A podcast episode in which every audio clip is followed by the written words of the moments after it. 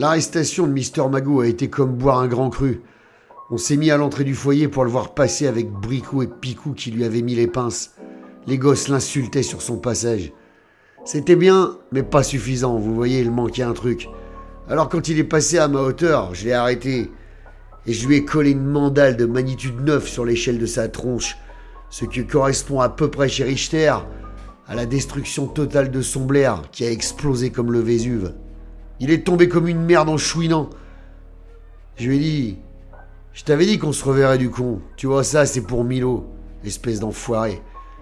Les gosses m'ont applaudi comme un putain de super-héros en moule-burne, pendant que les flics me passaient les menottes pour agression. Pico leur a dit de me les enlever, il nous a dit de foutre le camp. On a donc salué et félicité Milo pour son courage et Lorella s'est jetée dans mes bras. Merci Moulinet. T'es un sacré con alcoolo qui pue la clope, mais je t'aime bien. De rien ma belle, on se voit plus tard. Bob est retourné à Bourgoin-Jallieu, Ravinsky est parti chez Jade, et moi, moi j'ai appelé Ingrid pour savoir si elle était rentrée de son séminaire où j'avais bien foutu le bordel. Du coup, on a passé la soirée à faire la tournée des pubs pour décompresser. Je ne sais pas trop ce qu'on a foutu, car quand j'ai émergé, j'étais à poil avec Ingrid, qui ronflait à côté de moi comme un putain de diesel dans le plumard d'une chambre d'hôtel chicos. J'avais un mal de crâne infernal et l'impression d'être sur un bateau. Il y avait des mini bouteilles d'alcool vides un peu partout.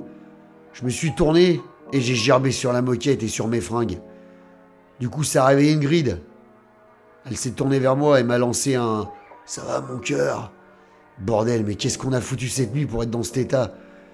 Elle s'est retournée et elle m'a dit Je crois qu'on a dansé. Ensuite, je me souviens qu'on a fait du pédalo sur le lac du parc de la Tête d'Or à 3 du mat. Et après, tu m'as cassé les ovaires pour que je te foute une nouvelle dent. J'ai passé ma langue dans ma bouche pour vérifier. C'est vrai, j'avais une nouvelle dent. Et ensuite, j'ai foutu une seconde couche de shampoing maison sur la moquette. C'est là que mon téléphone a sonné. J'ai décroché comme j'ai pu, c'était Ravinsky. Elle gueulait tout ce qu'elle pouvait.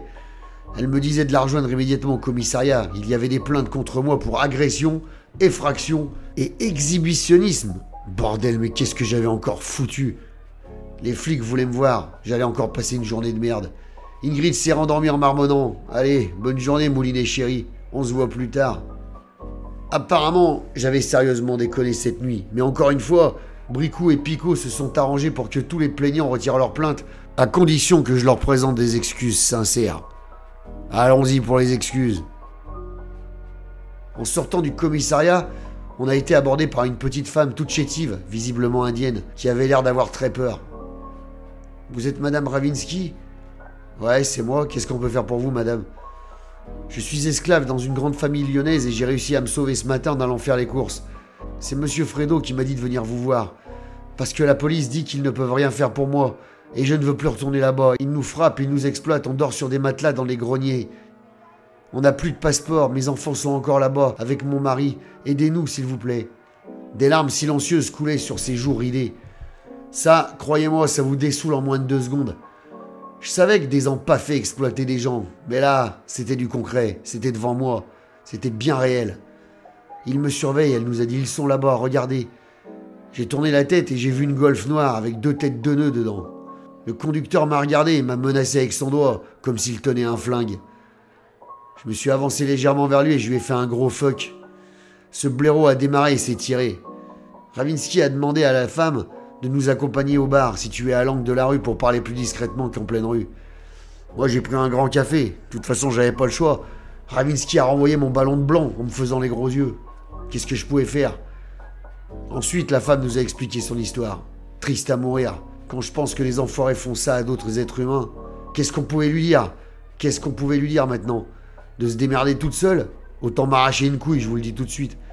Dans un premier temps, il allait falloir qu'on la place dans un foyer pour sa sécurité. Ravinsky lui a demandé pour quelle famille elle travaillait. Et quand la petite femme nous a donné le nom de son esclavagiste, là on a tiqué quand même. C'était Brice de Coutré, de Coutré, en deux mots, un des plus gros industriels de la région et sûrement dans le top 5 français. Avec des potes qui ont le bras tellement long qu'ils peuvent se gratter les pieds sans se baisser, les enfoirés. Tu m'étonnes que les flics peuvent rien faire. Bordel, j'aurais dû faire boulanger au lieu de détective. Malgré les 30 minutes de négociation avec le directeur du centre d'accueil pour qu'il accepte Rama, On a fait chou blanc. Cette enflure a refusé de la prendre en nous expliquant qu'il fallait d'abord qu'on monte un dossier. C'était un sgribouillard de merde que j'ai bousculé verbalement sans aller jusqu'à lui tartiner la tronche, car le type était aussi fin qu'un fusible et il aurait grillé au moins de carambolage. Pas le choix, on a installé Rama chez moi, le temps que son dossier soit complet, comme disait cet enfoiré. Nous sommes allés avec Ravinsky au commissariat pour parler à Picou et Bricou, afin de savoir ce qu'on pouvait faire légalement dans un cas pareil. Malheureusement, nos deux flics préférés étaient sur une intervention pour toute la journée. On a donc été reçus par un jeune lieutenant fraîchement démoulé de l'école, qui portait un beau costard cintré, un beau sourire d'abruti et une mèche à la con au travers de la gueule.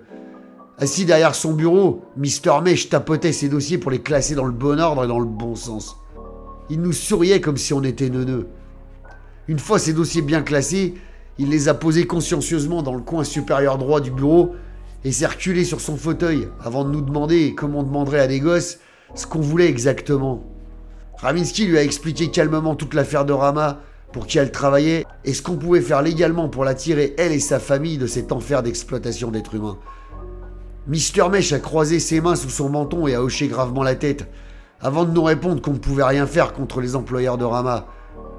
Pour lui, les preuves qu'on avançait étaient inexistantes. Il n'y a rien de prouvé que cette femme disait la vérité. Mesh avait raison sur deux points. La première, c'était qu'effectivement nos preuves étaient aussi inexistantes que ses couilles. Et la seconde, rien ne prouvait non plus qu'il en avait jamais eu une paire. On s'est donc levé sans rien dire et on s'est barré. Moi, en passant devant son bureau, j'ai bousculé ses dossiers avec mon cul pour les faire tomber. Ça allait l'occuper un moment, pendant que nous, on irait faire un tour du côté de chez... Pendant que nous, on irait faire un tour du côté des employeurs de Rama, histoire de voir à qui on avait affaire.